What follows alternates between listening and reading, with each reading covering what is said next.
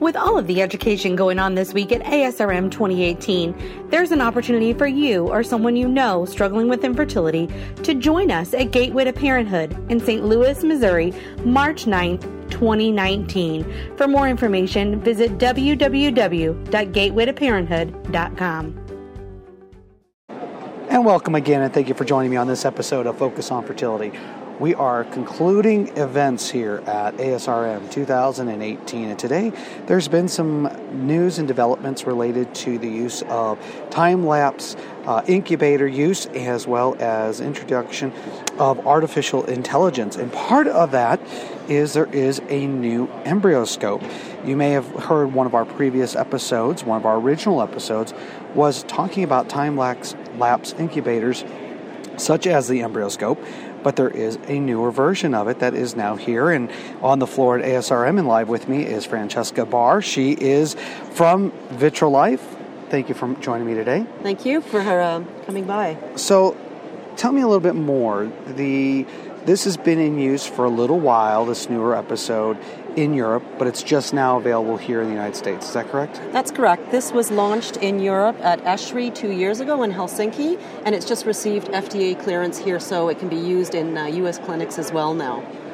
And uh, what are some of the differences between what has been in U.S. clinics to what we have now? Yeah. So one of the, the, the major reasons why um, time lapse was not uh, as widely adopted in the States is because of the patient capacity.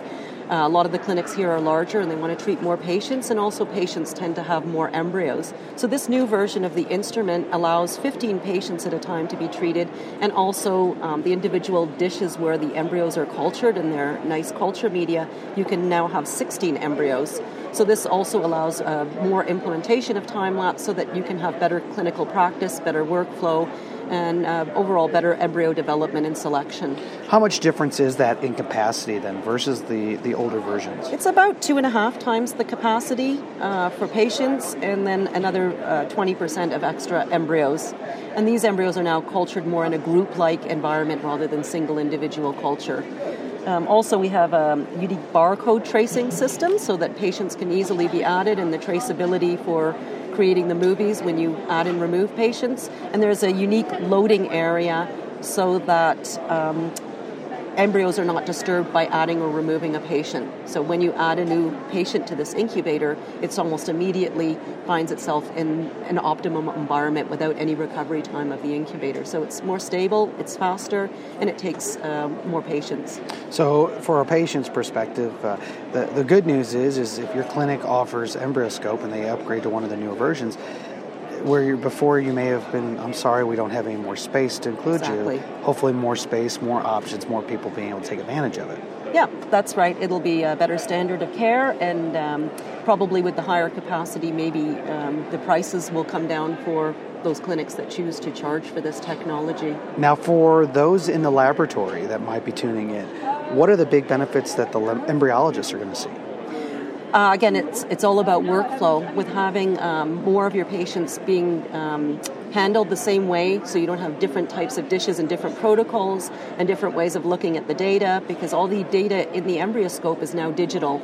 So the embryologist can always go back and look and see how the embryos developed in the patients that were in time lapse, but that's not true for p- patients who are not in the time lapse system. Then you're relying on static images. And what this means is if you've had a frozen embryo transfer, it's much easier for an embryologist to go back and see what those frozen embryos look like so you can make your selection if you're having a frozen embryo transfer.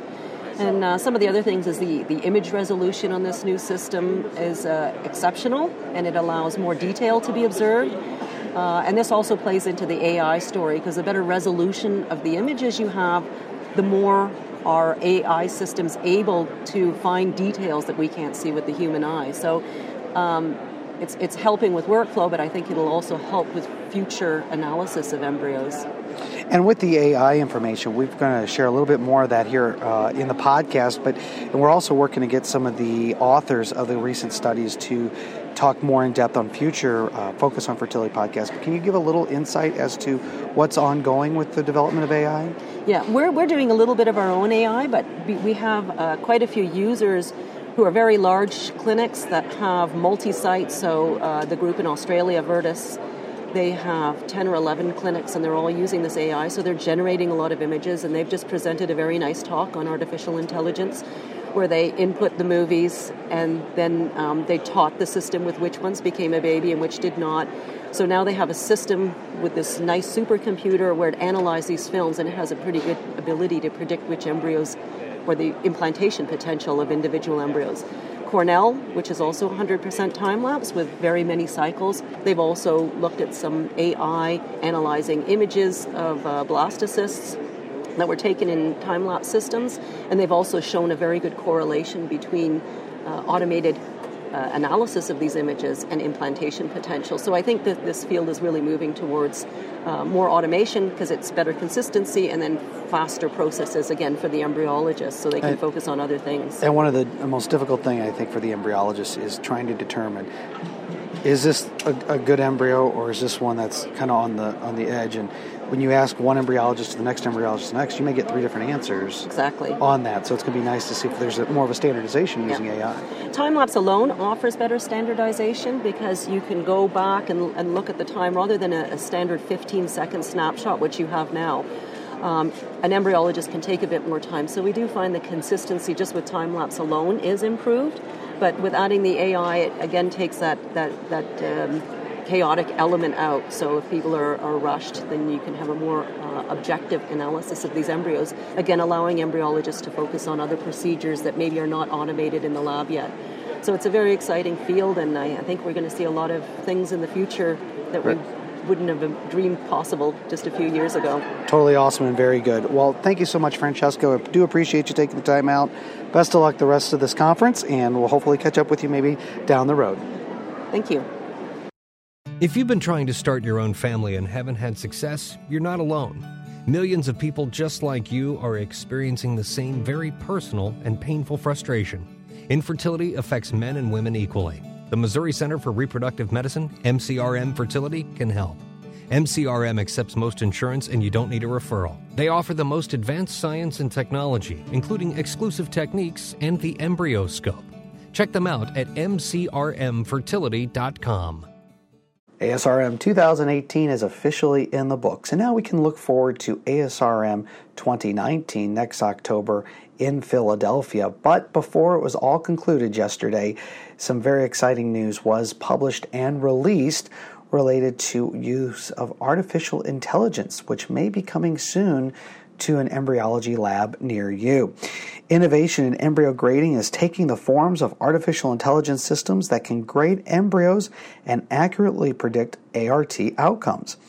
Researchers in Australia and the United States presented new research on Wednesday at ASRM's last day of the Scientific Congress and Expo. The team in the United States modeled a convolutional neural network to accurately predict the morphological quality of blastocysts based on time lapse imagery.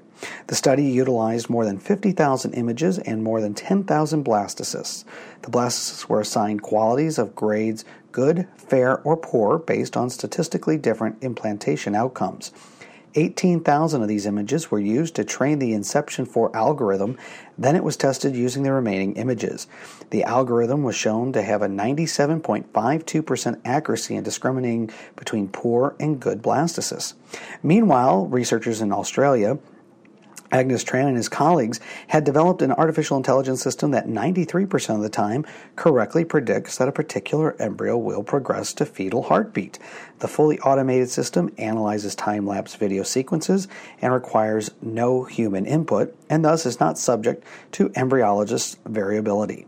The AI was trained to use time lapse video sequences to analyze the development of embryos and predict by identifying spatial temporal features independent of maternal age, whether an embryo would result in a pregnancy with a fetal heartbeat. Eight laboratories in four countries participated in this study from 2014 through earlier this year.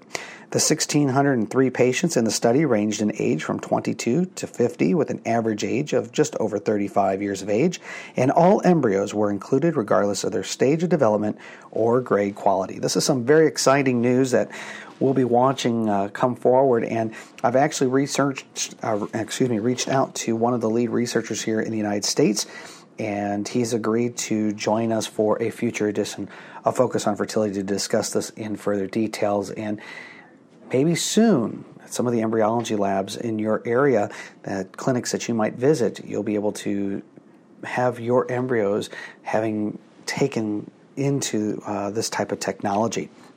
So we'll definitely keep up to date with that as well.